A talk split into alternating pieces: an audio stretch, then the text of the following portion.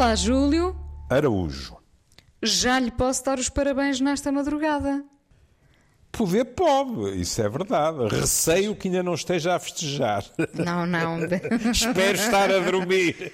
72 anos de Júlio Guilherme. 72 anos. Infelizmente, Júlio Guilherme de Ferreira e de Machado e de Vaz. É, não há nome que se safe. 72 anos e não é um idoso. Não. Quer dizer, vou ter que emigrar para não ser um idoso. É um pré-velho. Sou um pré-velho. Vamos explicar. Na cidade de Nagano, só quem tem 75 anos ou mais é considerado idoso. Isto tem a ver, obviamente, com o envelhecimento do Japão. Eu penso que nós podíamos perfeitamente adotar este escalão. Está de acordo? Está de acordo. Embora, como sabe, eu tenho as maiores reservas a este tipo de caixas, não é? De começar aqui e acabar com a tal. Mas mantendo as caixas, acho que estamos claramente a justificar, embora também temos de ser justos. Como sabe, já há muito quem fala de uma quarta idade, a partir dos 85. Sim, já tínhamos falado, inclusivamente, dessa quarta idade. Agora, duas perguntinhas preparadas. Sim. É importante fazer esta divisão? E depois, se há um estigma ser idoso. Mas para já a divisão, neste caso, até aos 75 somos pré-velhos, a partir dos 75 passamos a ser idosos.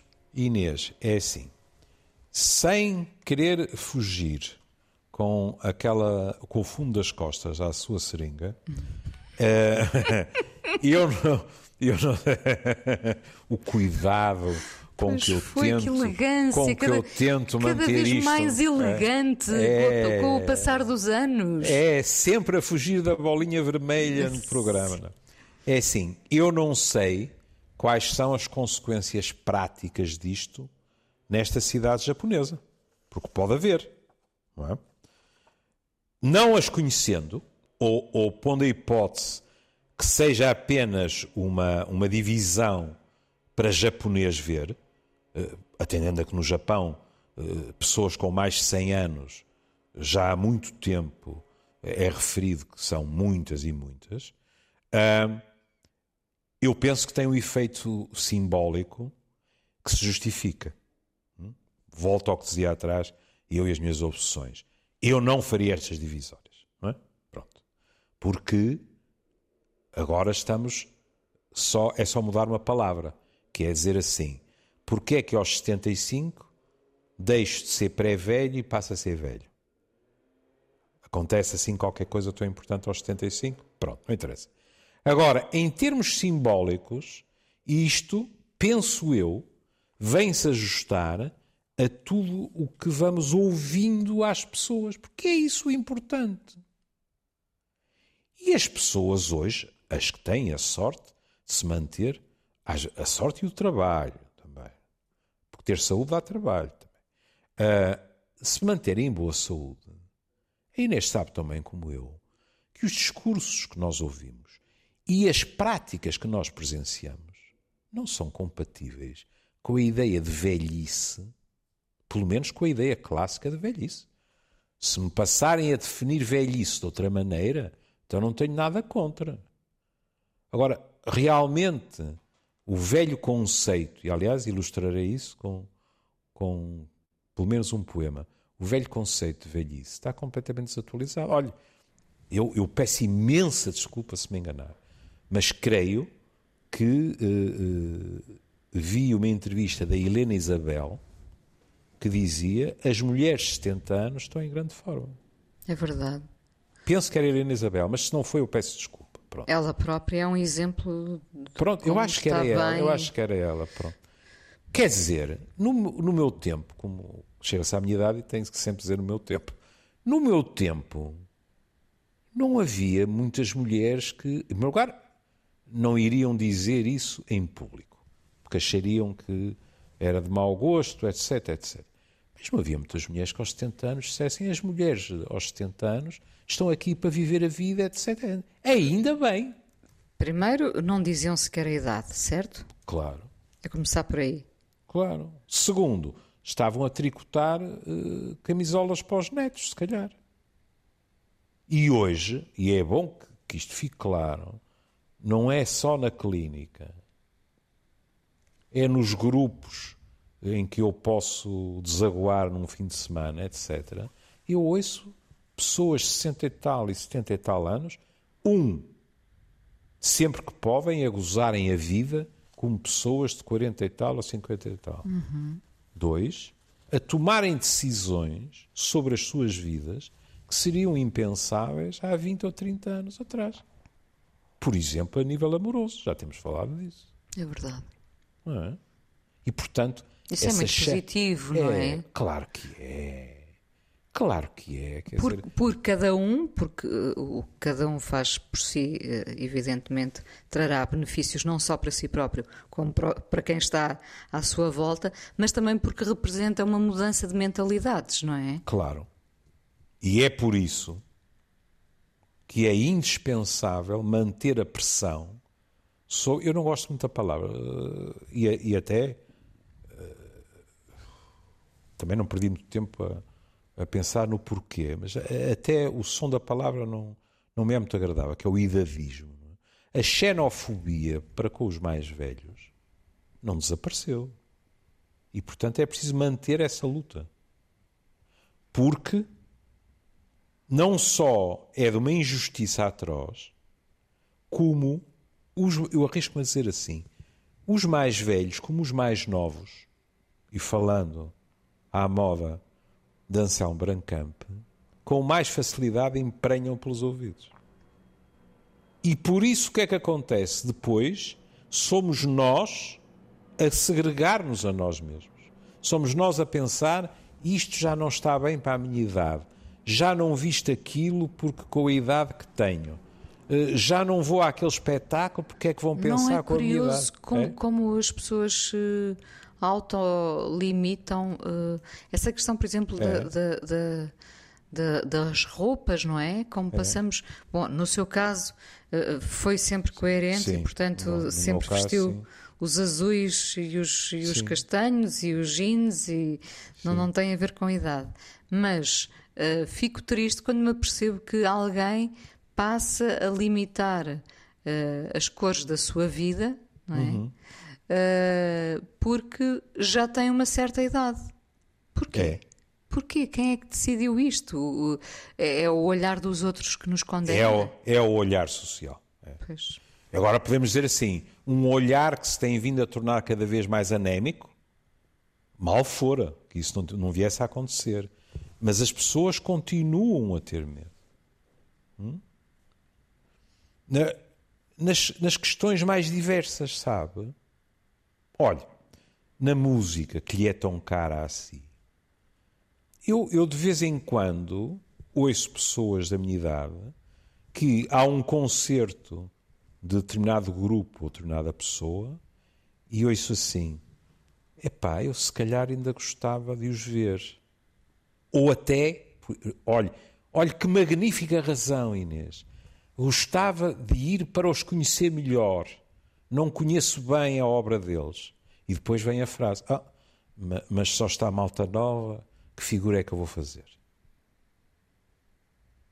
Pois, isto é terrível. Repare, isso, claro que isso resulta de muitos anos dessa condenação, dessa pressão social. Mas depois está em nós próprios. Claro. Porque, evidentemente, os mais novos pouco se vão importar com a presença de idades mais diversas, não é? Oh, minha querida... E se 1% dos mais novos pensarem assim, olha a lata do Cota que veio para aqui, mas espera aí. Mas é que ninguém pensa, Júlio, garanto-lhe. E se alguém pensar, para alguma coisa nos deve servir a idade, que é pensar assim, e eu com isso? Exatamente, não é? Não é? Estão todos ali por um prazer...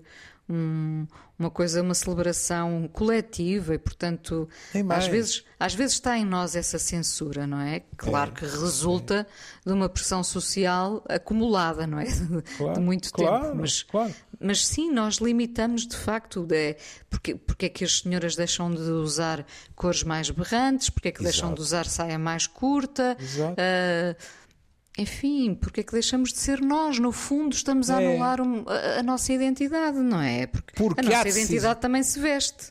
Também se veste, exatamente. E também se despe.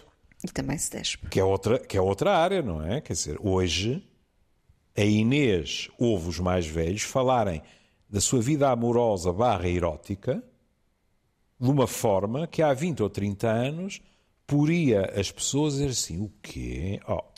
Pronto, é um exibicionista ou uma exibicionista. Nada disto é verdade. Porque acreditavam piamente que naquelas idades já não havia erotismo sequer. E, no entanto... e por vezes, riquíssimo. Com a experiência acumulada. Claro, mas porque muitas vezes se calhar anulavam a sua própria vontade e a sua... claro, porque tinham medo da reação do meio. Outra coisa é nós, já lhe dei este exemplo, é nós decidirmos livremente fazer ou não fazer alguma coisa. Eu já lhe disse que, com grande prazer da minha parte, os Machado Vaz, no Natal, no dia de Natal, a geração dos meus filhos junta-se. Portanto, já houve a consoada, já houve o almoço do dia de Natal e no jantar, um ano qualquer, um deles disse: malta, e porquê é que não vamos jantar juntos nós? E tiveram a gentileza de me convidar. E eu disse: não vou. Acho isso uma ideia magnífica. Em termos da própria lenda familiar, fico muito grato pelo convite. Se eu pensasse que querem ir, só iria se toda a minha geração também fosse. Porque não pode haver, eu ia dizer filhos e enteados, aqui não pode haver pais e padrastos, ou qualquer coisa desse género, não é? E a contraproposta que eu fiz foi, fora do Natal, fazemos essa almoçarada ou essa jantarada com todo o prazer. Certo? Portanto, depois cada um de nós pode tomar, e alguém me pode dizer, mas que esquisitice, porque raio é que você fez isso? Porque eu achei que era melhor assim. Porque quero, inclusivamente, que aquela tradição esteja firmemente enraizada quando a minha geração já tiver partido toda nos Machado Vaz. Percebe?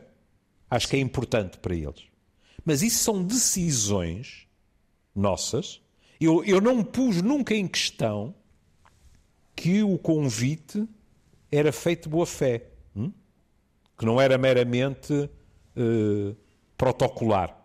Eu achei mesmo que eles teriam prazer que eu também estivesse. Isso chega-me e sobra-me. E depois eu tomei as minhas decisões. Em relação... Aliás, também já voltou a haver queixas, porque há muito tempo que não havia poesia intercalada. E por acaso é verdade, sabe? Eu recebi um mail que me dizia assim: vocês agora ou fazem o programa sobre um poema, ou então depois não há poema metido no meio de outro programa. Eu fiquei a pensar, e em parte é verdade. Tem que haver brinde, então. É. O brinde do Bolo Rei está aqui. Exatamente. Em poema, sim. Veja isto de um homem que a Inês sabe que eu gosto muito, que é o Juan Luís Panero. Veja logo o título do poema: Os Abandonados pela Morte. Um com o punho apoiado na cara, o outro com a cabeça afundada nas mãos e o terceiro com os olhos abertos para o vazio. Os três velhos dormitam ao redor da mesa na esplanada de um bar. Depois do café, acalorados, esperam a desconhecida que nos sonhos os visita, pacientes ou impacientes, e acaricia as máscaras dos seus rostos, que o suor desenha e apaga. De súbito, o ruído de uma moto e um par jovem e enlaçado atravessa a estrada. Depois o estrondo, os previsíveis sinais da morte, que procura a juventude e não corpos decrépitos. Os três velhos olham-se e choram o seu abandono. Isto é lindíssimo, mas é tétrico. E forte, não é? É isso. Porque o que é que ele está a dizer? Ele está a dizer, estes tipos estão à espera de morrer, o que é terrível. Mas é verdadeiro. De vez em quando, por exemplo, quando se fala de determinadas instituições que não têm as condições adequadas para os mais velhos, o que é que a Inês ouve as pessoas comentarem? Estão ali à espera de morrer. Estão para ali abandonados. Sim. Não é? E aqui o que ele diz é, estes estão à espera de morrer e foram abandonados pela morte que escolhe os mais jovens, o que é um contrassenso, digamos assim. Veja algumas das palavras que eles escolhem. Contrassenso e contra a natura. E contra a natura, exatamente. Não é? Em primeiro lugar, eles não estão a fazer nada. Quando muito, nem isso, porque está escrito cá, os três velhos dormitam ao redor da mesa. Eu ia dizer, quando muitos estão a jogar o velho dominó, nem isso. Estão ali, como estarão amanhã, para a semana e para o mês que vem. Estão mesmo à espera. Na realidade, sob certos aspectos, já estão mortos, Inês. Estão à espera da morte. Exato. A tal desconhecida que nos sonhos os visita. Ou seja, eles até nos sonhos já estão de braço dado com a morte. E quando ele diz que ao ruído de uma moto, um par jovem enlaçado, portanto, outra sugestão, não é? O abraço dos mais jovens, não é? O amor. Ao estrondo, os previsíveis sinais da morte que procura a juventude, e agora veja, e não corpos decrépitos, que é uma palavra muito bonita, mas que não deixa dúvidas. Quando os corpos estão decrépitos, já se dobram para a terra. E nós fartamos-nos de ver gente que já cabe na definição de velhos e que andam por aí direitos como fusos, em ótima forma física. Sem dúvida. Não é? E eu às vezes até fico preocupado porque penso assim, caramba, eu quando falo com a Inesinha, e tenho a obrigação de o fazer, estou sempre a salientar, porque agora vivemos mais, há mais doenças crónicas, as doenças crónicas juntam-se umas às outras de mão dada, depois as medicações. É bom não esquecer que no meio disto tudo há gente que não tem doença crónica nenhuma, ou que tem doenças crónicas que não a limita de forma alguma. E, portanto, há gente que anda com 70 e tal anos a fazer footing, a jogar ténis, a fazer vela, a fazer o que lhe der na gana porque pode, em termos físicos e, obviamente, desejavelmente em termos mentais. Estes não, são corpos decrépitos. E o último verso diz tudo. Os três velhos olham-se e choram o seu abandono. E por aqui o verbo chorar é sublinhar a negro retinto. Porquê? Porque o poema chama-se Abandonados pela Morte. Os Abandonados pela Morte. Portanto, a morte nem desliga. E vai escolher os mais jovens. Nem a morte quer nada com eles. Exato. É um bocadinho esta a ideia. Eles choram por se sentirem abandonados pela morte. O que só pode significar uma coisa, que é, eles até têm pressa em morrer. Eles não estão à espera de um modo passivo sequer. Eles estão à espera, quase como quem põe a mão na anca e interroga a morte e diz, então, já devias ter vindo. Quando é que te sentas à mesa connosco? Este, penso que é um poema fortíssimo. Não o direi todo, mas vai-me permitir que lhe leia só 2 ou 3 versos de um outro, do mesmo livro, de Panero, porque há... Deixa-me cá chegar... Eu normalmente até faço aquele crime de dobrar... Ah, cá está.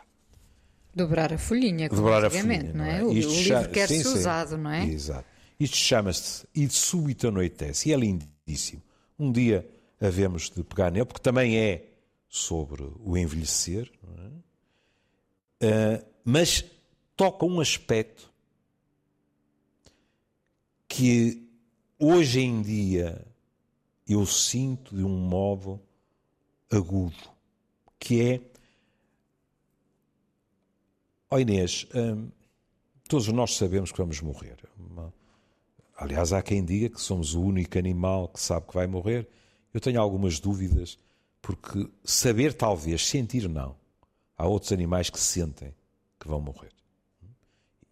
A começar pelos elefantes. Toda a gente conhece essa história, não é? Mas, por exemplo, os cães, com muita frequência, também sentem que o fim está próximo. Mas uma coisa que progressivamente eu vou sentindo é que tinha uma visão, se calhar ingênua, se calhar megalóbana, que era assim: o mundo existe, um dia eu morro e desapareço deste mundo, ponto final. E com a idade nós vamos nos apercebendo que é mais complicado do que isso, porque vão desaparecendo pessoas e coisas do mundo antes de nós.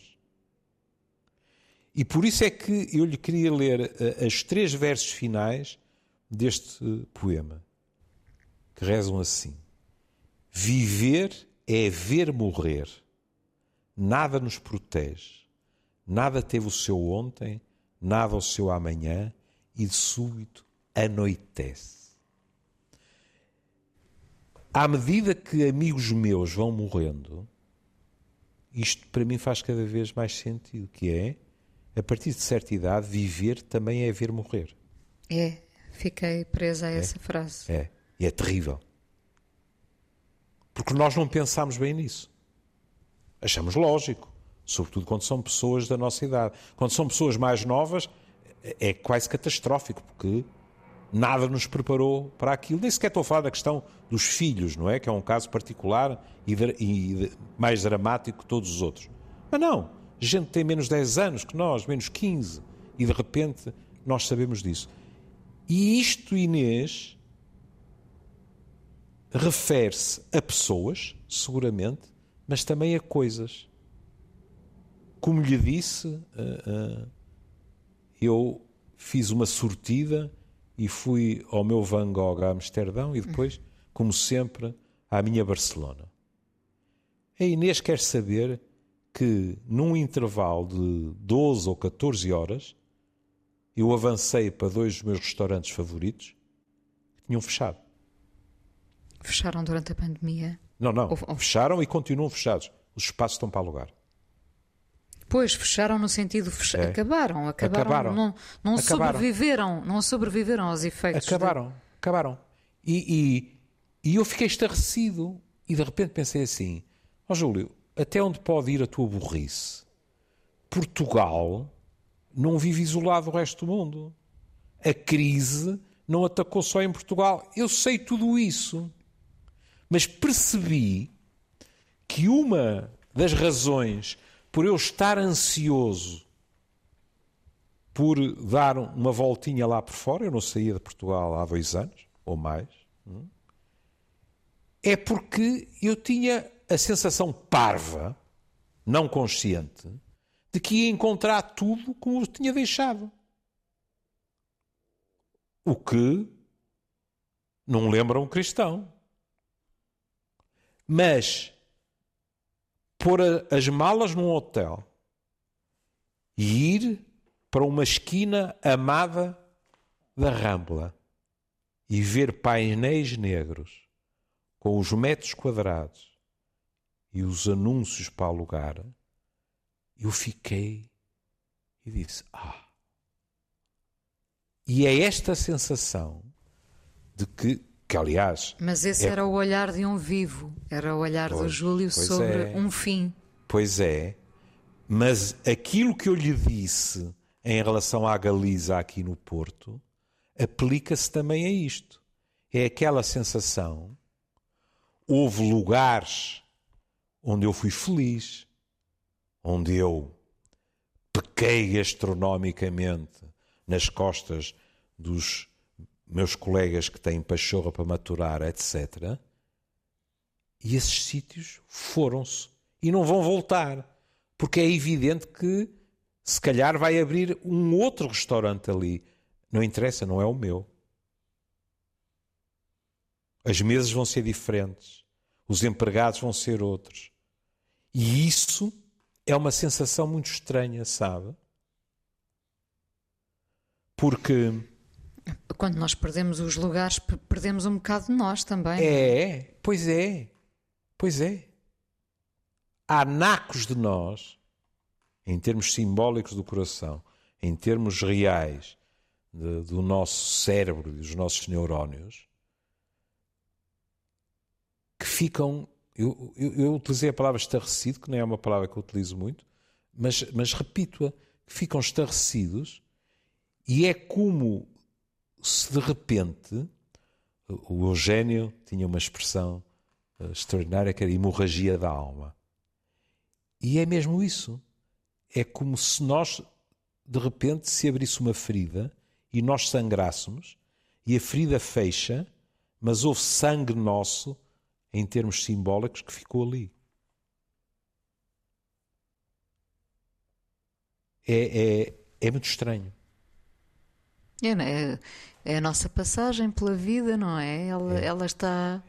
está diluída nesses lugares todos que compõem a nossa memória e, portanto, como é que nós retiramos da nossa memória? Quer dizer, na memória vai continuar, não é? Mas nós queremos continuar a alimentar a memória, continuando a visitar esses sítios, esses lugares. E a maneira, digamos, como as pessoas tentam sobreviver a uma situação destas, é uma paleta de cores escuras interminável. Sabe que eu fui a um restaurante de Barcelona, que nunca foi um restaurante barato, que é o Els Quatre Gats, portanto, onde Picasso expôs, se bem me lembro, pela primeira vez na cidade, e meti o nariz e fiz a pergunta habitual. Perguntei à senhora, normalmente a pergunta é feita por telefone, do hotel, ou pedindo mesmo ao hotel, disse: quando é que me arranja mesa para jantar? Sabe qual foi a resposta? Foi: quer jantar hoje? E eu pensei: hoje? Mas há mesas hoje? E disse: eu quero. E fui. E quando abri a lista, disse: credo, eu ainda não toquei em álcool, e já estou com a vista turbada. Porque os preços... Claro que isso, em termos pragmáticos, era agradável. Mas os preços estavam divididos por 3 ou qualquer coisa desse género. E à saída, eu não resisti, como é evidente, não falei nos preços. Mas disse: então, como é que estão as coisas? E a senhora olhou para mim e disse: reabrimos em abril. Estamos a tentar sobreviver. E eu percebi a lista. Pois, a lista era bem reveladora da realidade. É claro que o que é que isso arrasta. Mas uma pessoa tem de tentar sobreviver. Por exemplo, a meio do jantar, é um restaurante em que há música ao vivo, é uma delícia, na minha opinião. A meio do jantar apareceu um grupo de nórdicos que já vinha bem aquecido e que chateou um bocado a paciência de toda a gente. E eu pensei para mim: e por que não? Um restaurante destes, com estes preços, é claro, a alugar é invasão. Isto não tem nada a ver com snobismo, percebe? Sim, sim, sim. Tem Pronto. Um preço, realmente. Tem Agora, um preço, o facto de eles baixarem a fasquia. Exato, exato. E eu olhei para aquilo e depois pensei assim: epá, isso foi um pensamento engraçado, sabe? Porque a Inês dizia que eu e a minha maneira de vestir não mudámos nada. É verdade. É verdade, não é? E eu pensei... Eu pensei assim: eu lembro-me quando entrava aqui e me sentia às vezes um bocado envergonhado, se calhar sem razão nenhuma. Não estou a falar de smokings nem nada. Mas sabe como é? Por exemplo, as inglesas fazem muito isso. Ao fim da tarde, aperaltam-se. E os espanhóis também gostam de fazer isso e tal. E eu também gosto de tomar um bom ducho ao fim da tarde, o que viste é higiene outra vez, não é? Pronto. Isto e eu às vezes bem assim, atenção. Pronto, às vezes eu olhava em volta e dizia: epá, eu sou o único tipo de jeans na sala. Não havia problema nenhum. Agora, ver entrar gente de calções e tal, eu pensei: qualquer dia sou o mais bem vestido na sala, que é um pensamento estúpido. Mas que mostra bem, digamos assim, a estranheza. O ideal seria que as portas estivessem abertas a toda a gente, que se portasse devidamente, não é? Porque chatear o jantar dos outros não é muito educado, não é? E que não houvesse limitações por preço. Mas isso existe. Agora, pensar que um restaurante daqueles, neste momento, alguém emprega o verbo sobreviver, é uma dor de alma. É duro. É duro. No entanto, devo aqui sublinhar que gosto muito dessa democratização no acesso aos restaurantes das pessoas. Sim. Cada vez mais os comensais serem de uma grande diversidade. Claro, claro. Não haver esse rigor na forma de vestir, que é uma coisa que me desagrada por completo. Cada um deve estar ali como se sente bem, não é? Porque é pelo prazer que vai. Tem portanto, mais. Não Olha, vai estar constrangido.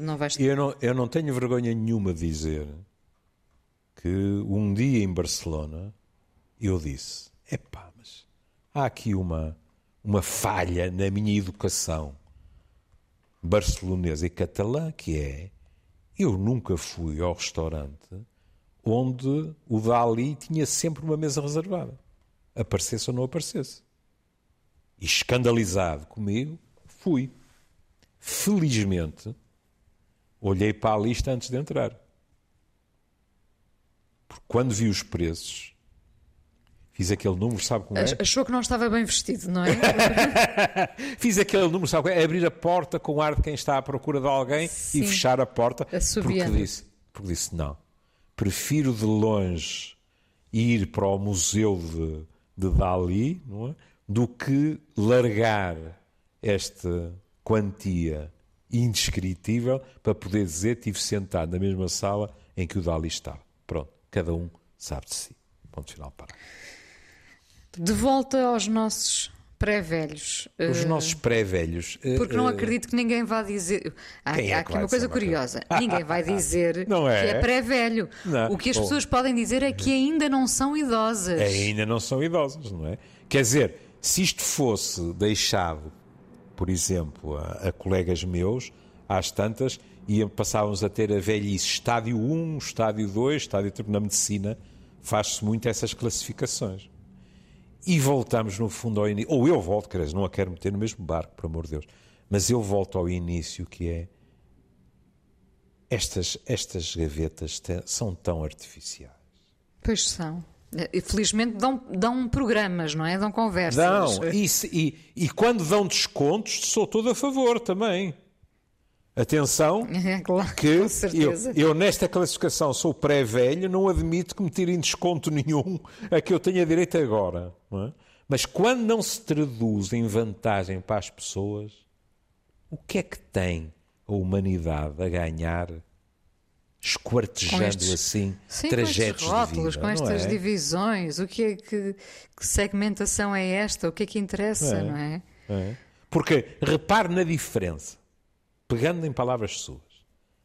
A Inês disse, e com razão, quando este programa for a primeira vez para o ar no fim de semana, eu estou a dormir, espero eu, que não estar com uma insónia, não me apercebo, mas já tenho 72 anos. E rimos-nos os dois. Ou seja, é uma data, é uma hora, digamos assim, que nos diverte, porque é o aniversário de alguém, ponto final, parágrafo. E pronto, e espero bem que a tribo almoça ou jante junta, é um bom pretexto. Isso é o melhor pretexto, não é? Agora, celebrar. Agora imagine um de nós suficientemente rasca para telefonar para alguém às 2 da manhã no dia do 75º aniversário e dizer... Já és idoso. Já és velho, já não és pré-velho. Por favor. Não, neste caso...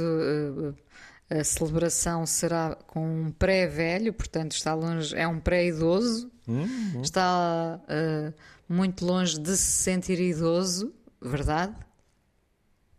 É, pode ser um drama isso, porque realmente não me sinto. Claro que não, sei, sei que não. Mais dorzita, menos dorzita, isso todos temos, não é? Portanto... E depois, eu acho que enquanto nós conseguimos rir-nos nós mesmos, as coisas têm sempre solução.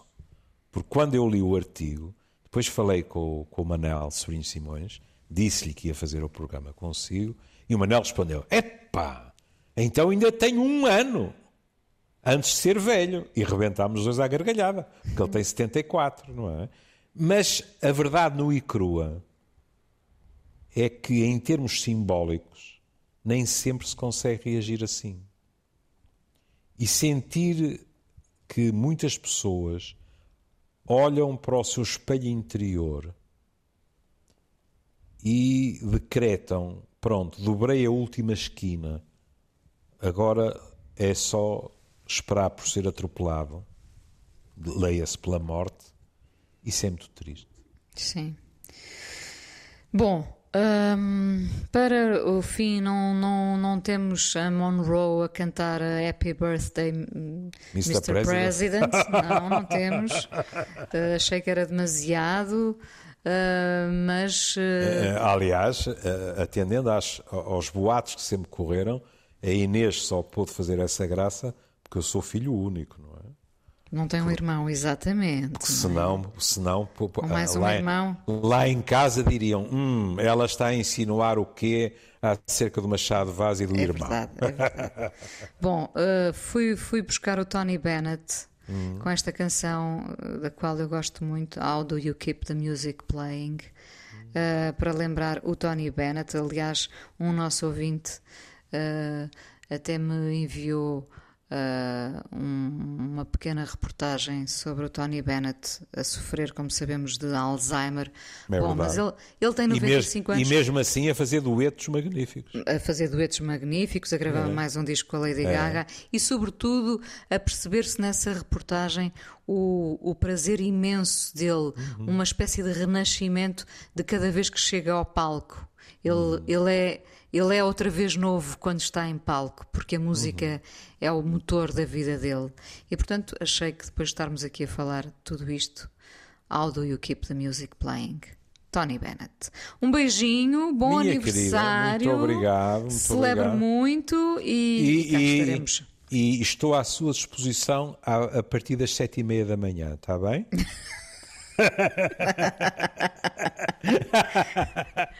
Aquelas coisas que a idade faz, não é? Exatamente. Sim. Antes disso não se importasse. Pronto. Okay. Um beijinho, até amanhã. Beijinho, até amanhã.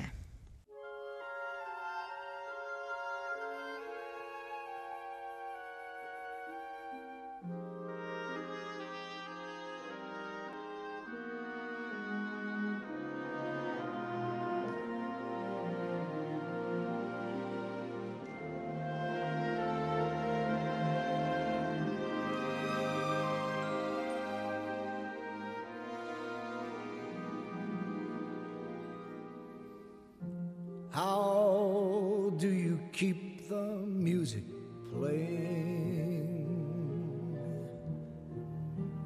How do you make it last? How do you keep a song from fading too fast?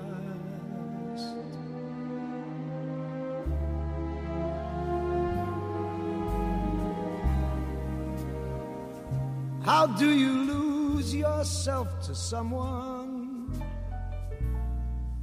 and never lose your way?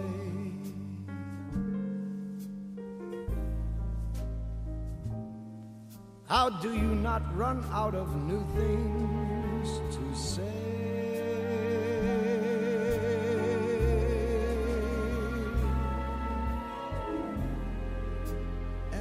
If we know we're always changing, why should it be the same? And tell me how, year after year, you're sure your heart will fall apart each time you hear her name.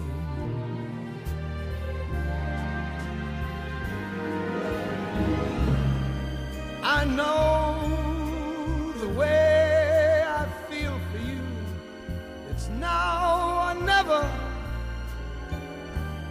The more I love, the more that I'm afraid. But in your eyes I may not see forever.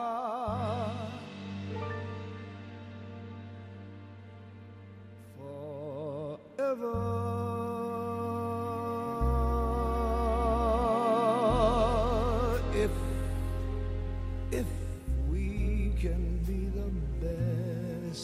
Lovers, yet be the best of friends. If we can try with every day to make it better as it grows, then a luck then I suppose the music. The music the music